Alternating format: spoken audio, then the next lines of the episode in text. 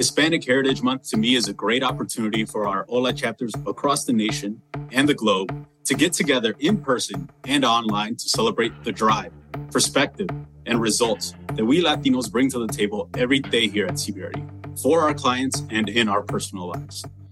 We're coming to the end of Hispanic Heritage Month. And as you just heard from Sergio Cimentel of Hola, CBRE's Business Resource Group for Hispanic Employees, it's a time for honoring the success and diversity of this influential demographic and also to celebrate the diversity of cultures within it. On this episode, we dig even deeper.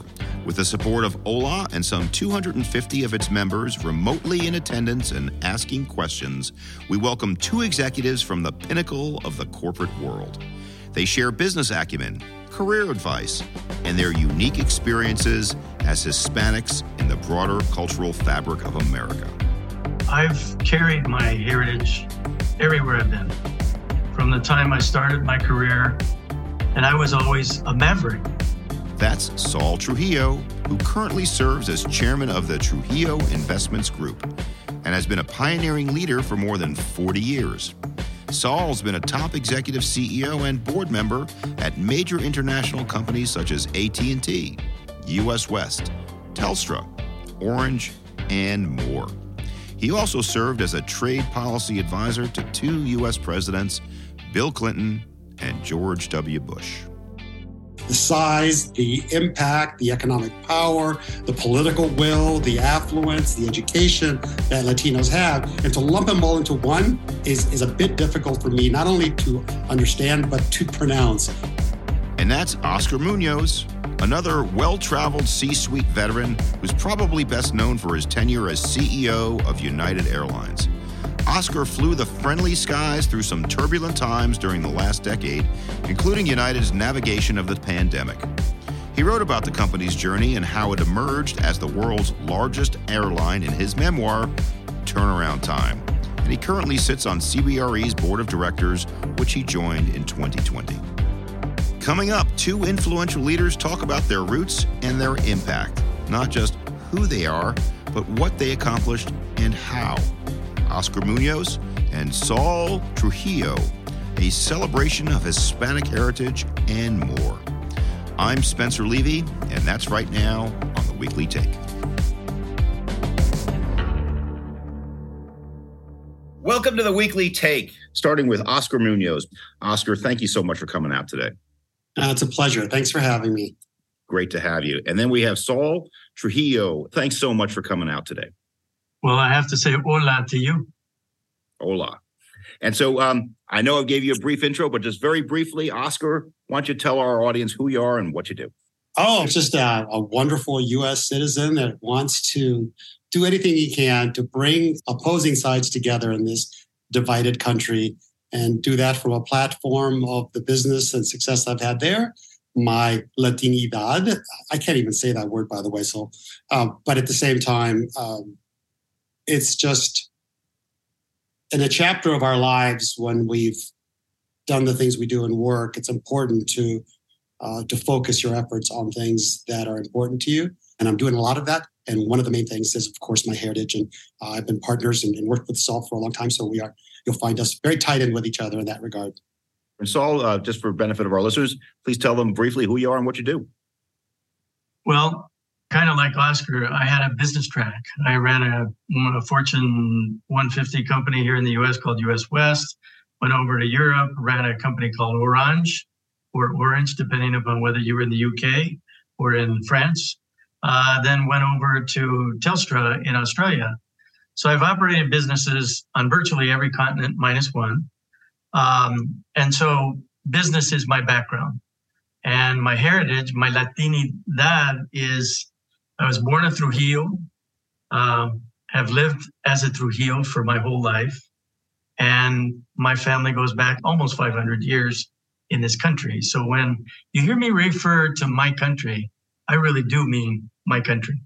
So, Oscar, Latinidad, um, or maybe stated more broadly, Latino heritage, what does that term mean to you and why is it important? I think it's meant to provide context and fiber and emotion and, and a reaction to our heritage, our shared heritage, which is many, widely, and varied. And so I think an, an expression and an embracing of your heritage is probably what it's meant. I worry about lumping everyone into one giant bucket. We tend to want to do that in this country, not just for Latinos, but everyone else. And, and we are so very different, right? Uh, the political spectrum is probably a good place where you see the difference, where historically Latinos were Democrats and increasingly they are not. And one of the things that Sol and I and others uh, are, are wanting to do in this country is express the size, the impact, the economic power, the political will, the affluence, the education that Latinos have. And to lump them all into one is, is a bit difficult for me, not only to understand, but to pronounce. So it, it will mean something more, but I'll always carry it as an embracing of our culture. Latinidad means to me pride in your heritage. If I'm Jewish, I have pride in my heritage. If I'm Irish, I have pride in my heritage. If I'm Italian, I have pride in my heritage. But for some reason, in the United States until recently, it's been difficult having that quote pride in your heritage. If people are talking about keeping relatives of yours from coming across borders or deporting people or doing all that kind of negative attribution, much like Oscar, my life has been con Latinidad, but it's been as a business person. And the one thing I've learned in business everywhere in the world has been that you always look for win wins. And so right now, I'm spending a lot of my time. I founded an organization called Latino Donor Collaborative, which is getting data and information about the Latino cohort so that people don't have misperceptions, they have the right perceptions. And the one thing I've learned around the world is that when you have shared data and everybody has shared understanding, you move from that divided or polarized kind of world to a more common, you can talk, you can get together, you can do deals, you can do things that are commonly bonding and profitable.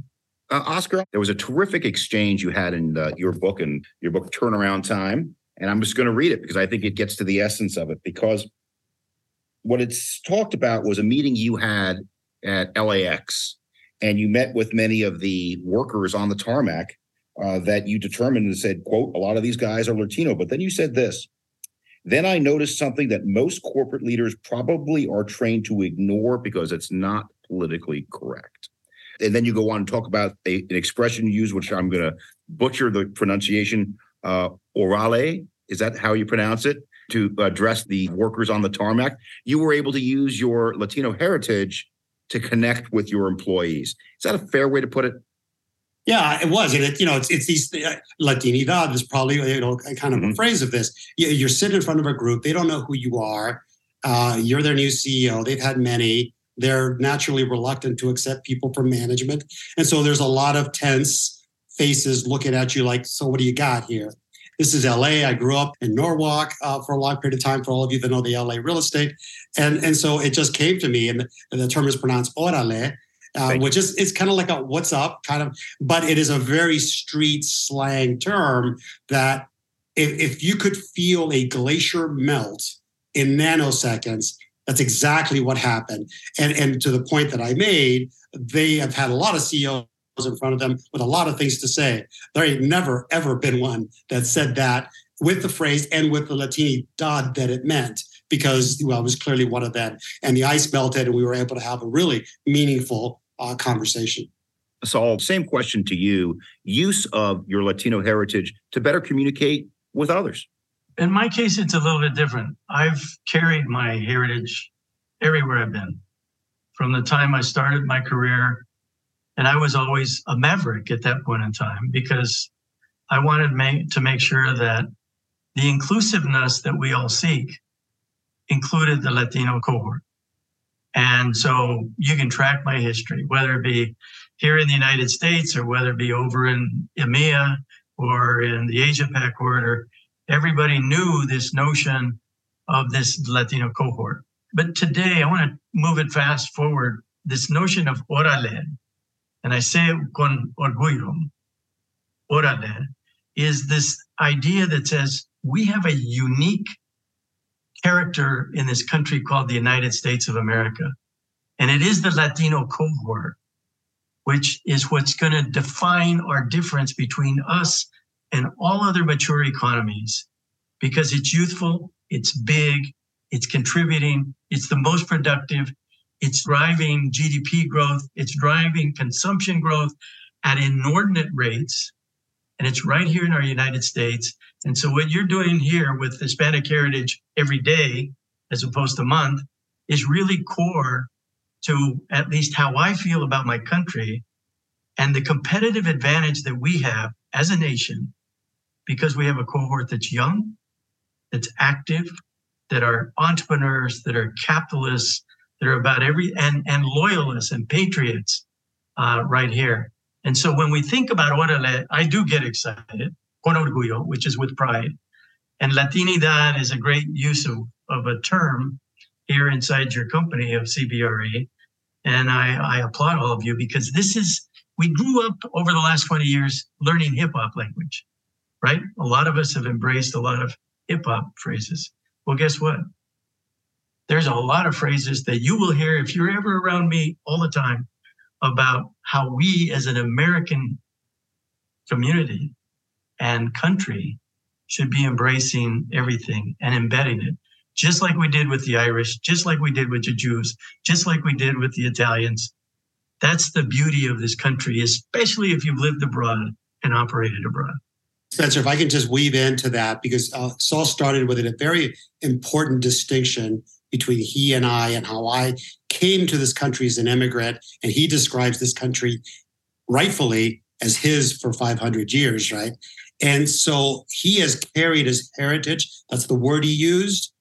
I did not. As an immigrant, I was forced into in my mind anyway, into this world of having to just roll with the punches to become Oscar and Munoz and supposed to Munoz. So it's that process of going through and people like me have learned like from people from Sol to stand proud and succeed not just as a Hispanic, but as a person who's intelligent and capable. And the true meaning of DEI for me is when we can achieve the things we do, people recognize that and then also say, oh, it just happens to be that he or he's she or whatever they are. So that's an important thing. And, and Sol's been carrying this around for a long time. I have learned to do that later in my life to accept who I am. And for all of you out there, there's probably an increasing ability to express yourself with Latinidad without the repercussions that a lot of us in our generation felt. When Sol says it wasn't the thing to do back in the day, trust me, it was not the thing to do back in the day.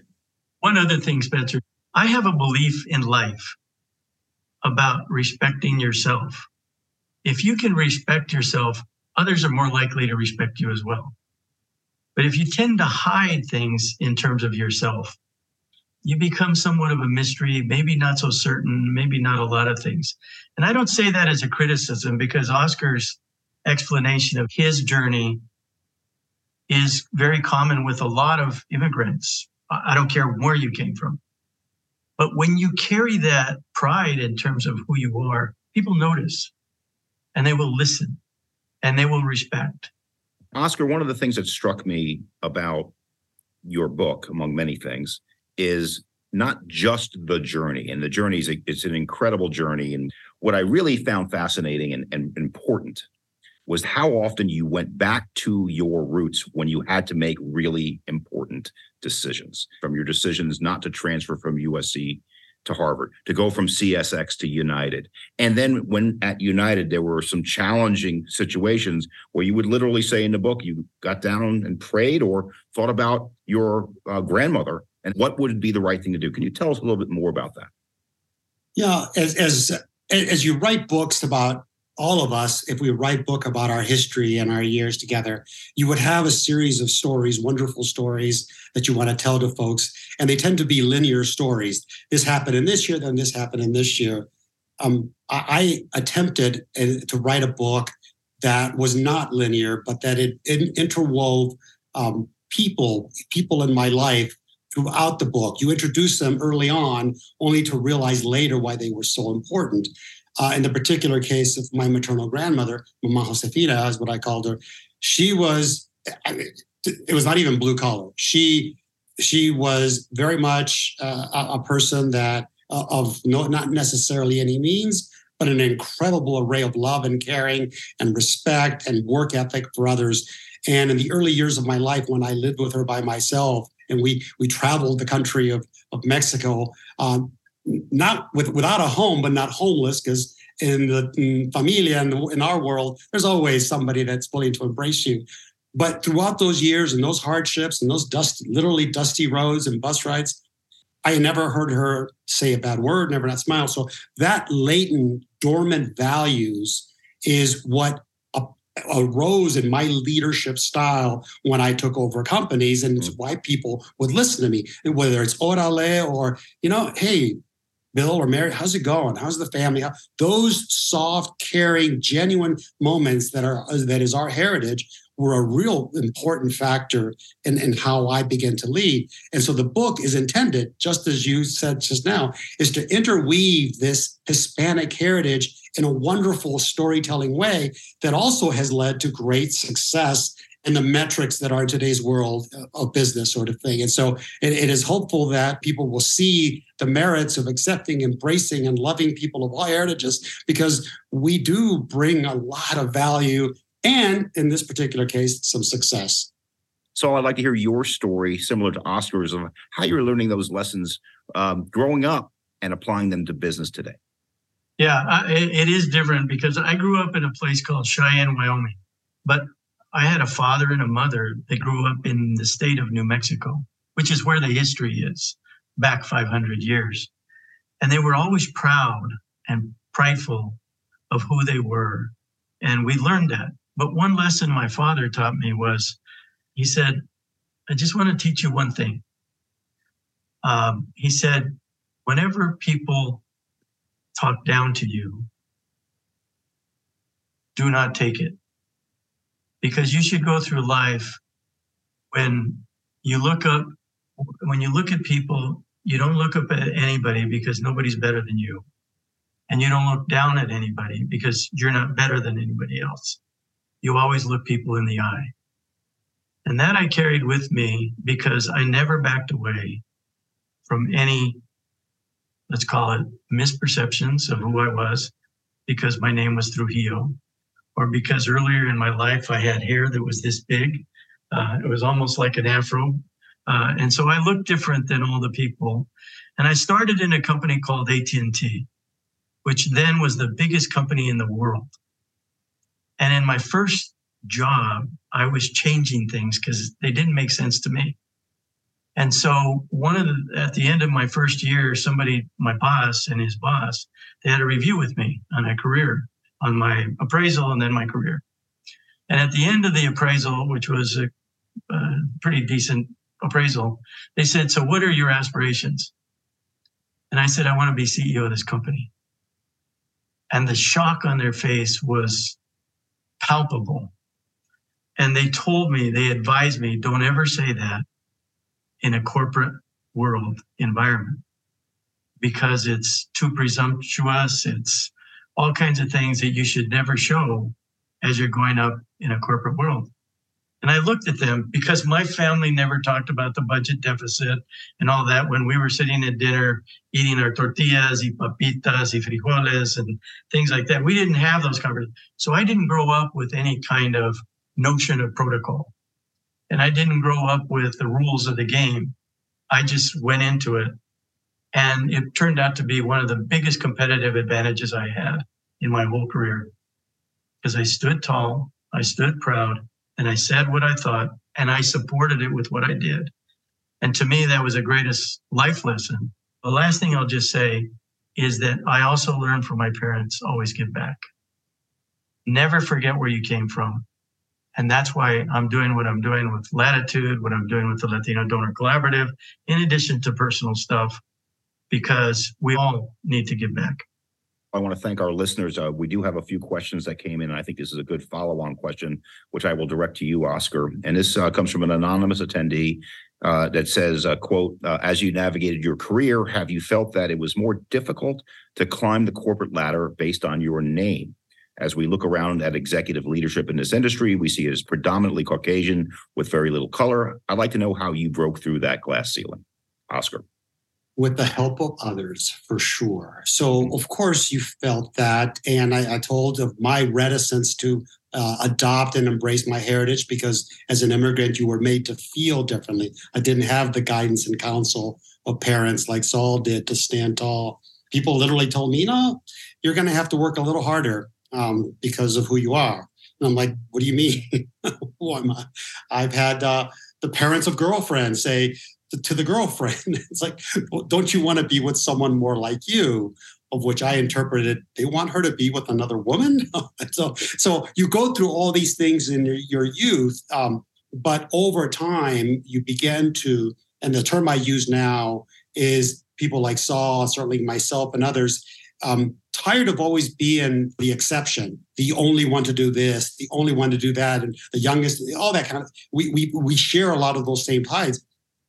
I want to build a world in this new phase that it's not the exception, but the expectation that you too can say, you want to be CEO of a company, and people say, "Hey, that's great. Let's figure out what your business uh, path and career should be," as opposed to that. So we stand on the shoulders of others, as the saying goes. But why it's important to do these conversations so that people can see folks like Sol and I, and increasingly so many others that are. So it creates this expectation that's important. Sol, I'd love your reaction to the question we received from the audience about the challenges you faced with your name, um, but also knowing where you're from my parents got married at 14 and 16 so they were babies right? So we didn't have much and i don't mean to dwell on that. It's just that life was not the easy path. Hmm. my father didn't go to school. My mother she went to sixth grade or whatever. And so there was this notion about you have to make your own way. And when i started my career everybody had a stereotype. I, I don't want to repeat stories about what people expected of somebody named trujillo but it wasn't much. So I quickly learned as I saw other people that I entered the company about the same time, they were getting promoted and their performance was not anything close to mine. So I sat down one day with myself because there were no mentors, no sponsors, because there was nobody like me. And I said, I'm going to change my career path. And the career path is I'm going to sit down with my boss, whatever job I have, and ask him what was the best job ever done in this job. Give me the metrics. And then I would triple it, quadruple it, quintuple it so that if he gave me something that said this was superhero performance, I would do better than that. So that there was no question about what could happen on my next career step because they were already acknowledging what was the best ever kind of performance. And I did that basically throughout most of my career. When I became the CEO of US West, it wasn't because my boss recommended me, it's because the board said they wanted me because I had been through all the jobs. So I was a bit of a maverick, but I played the game differently because I had to, because the expectations were not as high. And also, I knew I needed to be five or 10 times better in that era when you're the only person there. But I didn't complain. I didn't lament. I just said, okay, those are the rules of the game. So how do I play it best? Oscar, there was a theme in your book that struck me about your tenure as chairman of United Airlines. And uh, the word I, I kept coming back to was humanizing. We talked about you being able to communicate uh, with the folks on the tarmac at LAX, but you had some tremendous challenges as well. In your most difficult moments, how did your background help you? I want to differentiate because um, the humanity, the the way I led and dealt this particular company came from a process. To your question, of my heritage is I have an instinct to listen to people, to really listen to them and learn before I lead. If there's a great success in the in our turnaround of United was we put 100,000 people back on the same boat, if you will, heading in the right direction because they felt like they were part of something. The ability to get them that way was who I am and how I connected with them. The other difference, the success we had as a company was not only that we learned to be the friendly skies again through human intervention, we did some really hard, difficult business work. The book is also filled with our stock almost doubling and, and reaching numbers well before they can. So there is a lot of intellect and acumen and strategic abilities and initiatives that has to be built in with things. So none of us can just go in and say, hey, I'm going to be all Latino, Latino. You have to bring the requirements of the game, which is success in both the, the customer world as well as the investor world. But fundamentally, uh, I attribute a lot of my things back to my grandmother, and the things she taught me. And the way I've always led is trying to bridge two sides. I dealt with a lot of unions, I dealt with the US government on COVID. Uh, and then, frankly, the, the book is probably more about failings or mishaps than just, oh, look at me, look at all the things that I did. That's woven in there because it's part of the story. But really, it's a lot about the things that didn't go well. The way I overcame them was bringing my heritage and roots and dormant values that I generated, that I created to fix that problem in that particular instance. Oscar's right in the sense that you have to be accepted by the people that are reporting into you. You have to be bought into in terms of the strategies that you bring to a company. So each of the companies that I've been CEO of, it was always a transformation. And transformations are tough, as Oscar's described in his book. Not everything's right. You're way behind your competitors. You've got people that are demotivated and they haven't been inspired for a long time. So the word I like to use is inspiring people, uh, but it's inspiring them to achieve great success, not just as a company, but in their own personal ways and their own personal jobs that they have within a company but building it as a team. And I'll give you an example in the communications where when I was in Australia, the company was really in trouble. And our number two, number three competitors were taking over and all that. So we created a vision about how we were going to build something that nobody had anywhere else in the world. And everybody was skeptical. You can't build a nationwide network in, in a year, which was my target. There are no examples ever in the history of mankind. You could cover like what we're experiencing in the United States, 5G as we call it. It's going to take six, seven years. We did all that in one year because we had to. We ended up doing it dramatically, ch- took market share, all that kind of stuff. And we had a closing dinner where we invited in the workers, not, not the executives, the workers. And to a person, they all came up to me and they said, Sol, now I know what it's like to win the World Cup. Now I know what it's like to, as you would say in the US, win the Super Bowl. And it's because they accomplished something, not me.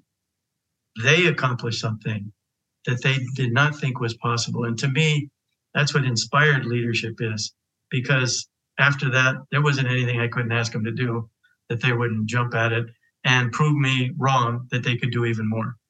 Mm-hmm. Well, thank you, Sol. And unfortunately, I have to throw in as a lifelong New York Jets fan, I have no idea what it's like to win the Super Bowl, but, thank you for bringing that in just the same. So, um, Oscar, let's bring in another, uh, uh, maybe somewhat lighter note. Um, and there's an expression we use all the time about bringing your true self uh, to the office. And I note in your book, you're a big music fan, you're a big Rolling Stones fan. Uh, one of your favorite songs, You Can't Always Get What You Want, is one of my very favorite songs. And I'm glad you brought it up in the book. But how important is that bringing yourself and bringing some of these things that may seem ancillary to work to work?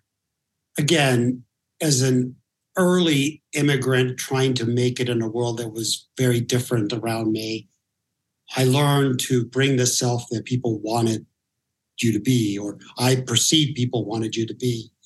And as I've grown up and matured and learned from people, I've learned from a business perspective in particular, uh, for you to really know who you are, truly, not who you tell people you are or what you want to be, but what are your real schools? I call it know thyself.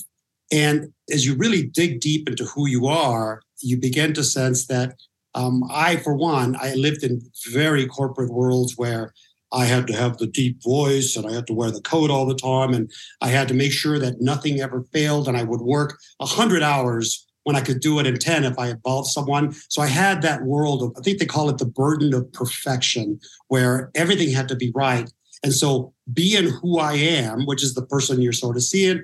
Gosh, I grew up in Huntington Beach surfing, right? I mean, it's not a, a big stretch for me to say orale or hey, outside, which means the waves come coming to crash on you if you don't get your butt mm-hmm. moving. That's who I am. I'm affable. I like people. I like to talk with them. I can also go in a boardroom. I can go in front of the Senate hearings. I can go in front of the President of the United States and make very meaningful conversations. That breadth and scope has come from learning who I was and being comfortable with who I was, being confident in who I was, and being able to project that uh, to others. And so the freeing aspect of that is to be yourself. We often think people want us to be someone else, but the people that are closest to you, they know who you are. Yet you're still trying to make it. It's too damn hard to try to be someone else. So I have no problem saying I'm not just Latino, but that I'm Mexican. In the book, I say for the first time ever publicly that I, was an undocumented person that came across the border with my uncle, uh, who was uh, a citizen. And that's the and I, I get a lot, oh my God, I can't believe you said that. And it's like, well, you may as well know the truth now because that's the one thing. Uh, for me personally, that ability to unshackle from the, gosh, 20 years of having to be someone else or act like someone else has been really helpful. Importantly, my career progressed very quickly how I met Sol. I was at Coca Cola. I was doing all these great things all over the world, and I get this job. And then there's a guy named Trujillo in charge of a company. And he gave me a shot and an opportunity. And so the kind of paying it forward thing, I, I have a phrase called proof, not promise. Was I ready for the job I took? Yeah, I think so. Was there 20 other people that were just as qualified, if not more? I guarantee you there was.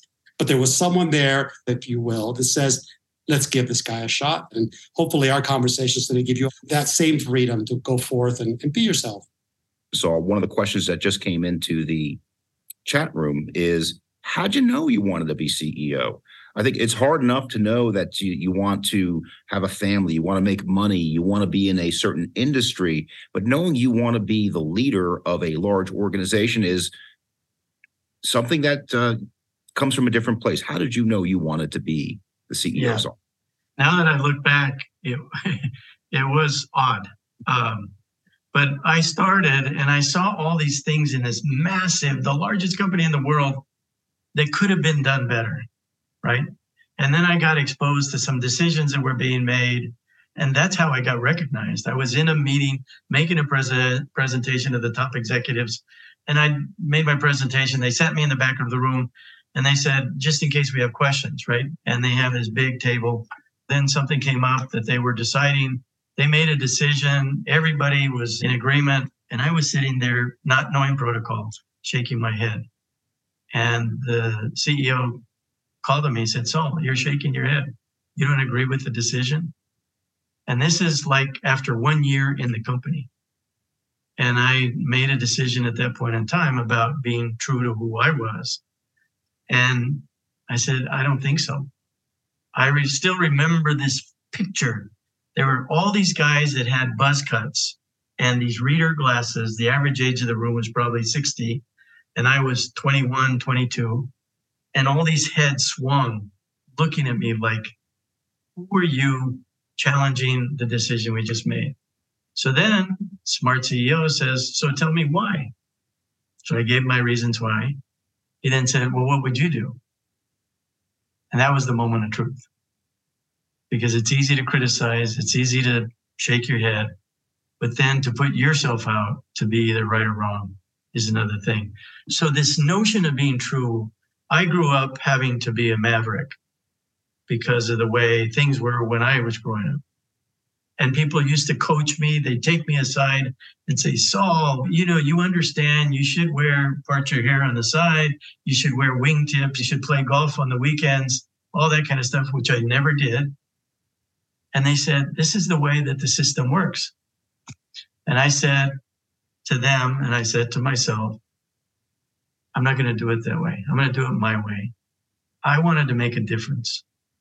And that's to me, the key is being true. And so Oscar, he had his upbringing and where he came from. I had my upbringing and where I came from. And we had to take kind of two different paths to get to the same point. And that's the big lesson here. There's no one path. how do we use your heritage to help bring people together, big picture. But then uh, from a very tactical perspective, what is the best advice you can give to our listeners we have on the call here today moving forward? There's a phrase that I learned and heard somewhere early on that all great civilizations first implode from within. And I think if you look at the Greek civilization, Roman civilization, right, the implosion came from the inner dysfunction of those great civilizations. I have feared for some time that our very nation is on that path. Um, and everything has become politically divided. I mean, you can't want to recycle a plastic bottle without being dubbed one way, and no one is talking to each other. So I, don't want to use my heritage to bridge this. I want to bridge the success I've had, the proven, the proof, not the promise of it. That's the effort. That's the accomplish, not projecting the left further into the left and the right further into the right, which is kind of what we have today. So I hope to do that. So Tom, uh, with regards to uh, advice, I mean, it's always so easy to just throw out words or whatever. I would say this concept of know thyself, comma, really, with an exclamation point. Find people around you that can tell you the things that you're good at, and then work on those. And then the, the concept of be yourself is one around that. But really know yourself, and it's just a, a wonderful thing to be. Don't try to be someone you're not, because it's just not going to work over the long run. Trite and simple, but I would say that. so I'm going to give you the last word. Any final thoughts on uh, tactical advice you can give to our listeners about moving forward? To me, it's just twofold. One is you have to be yourself. You can't try to be what you learn in books or you read about or whatever. You mold yourself over time. And who you are at 25 probably isn't going to be the same person at 45 or 55 or beyond. So be yourself, number one. And number two, I would say this notion of giving back. The most rewarding things in life are when you're giving to others as opposed to receiving. I think you learn that over time. And I encourage people to do that. And to the point about division, the best way I've learned how to deal with division is you bring all parties to the table. You don't just talk to one side, don't deal with choruses, deal with everybody and try to bring people together that might have different perspectives. And then we talk about it with data at the center, understanding at the center, and any other examples that we can bring. We've moved things over the last decade in terms of perceptions because we measure it, but also because people are responding to it. And to me, that's my advice. Always try to get back, always be true to yourself, and think about bringing people together as opposed to speaking in tribes. Those are great words uh, to end on, very similar words from Sol and from Oscar.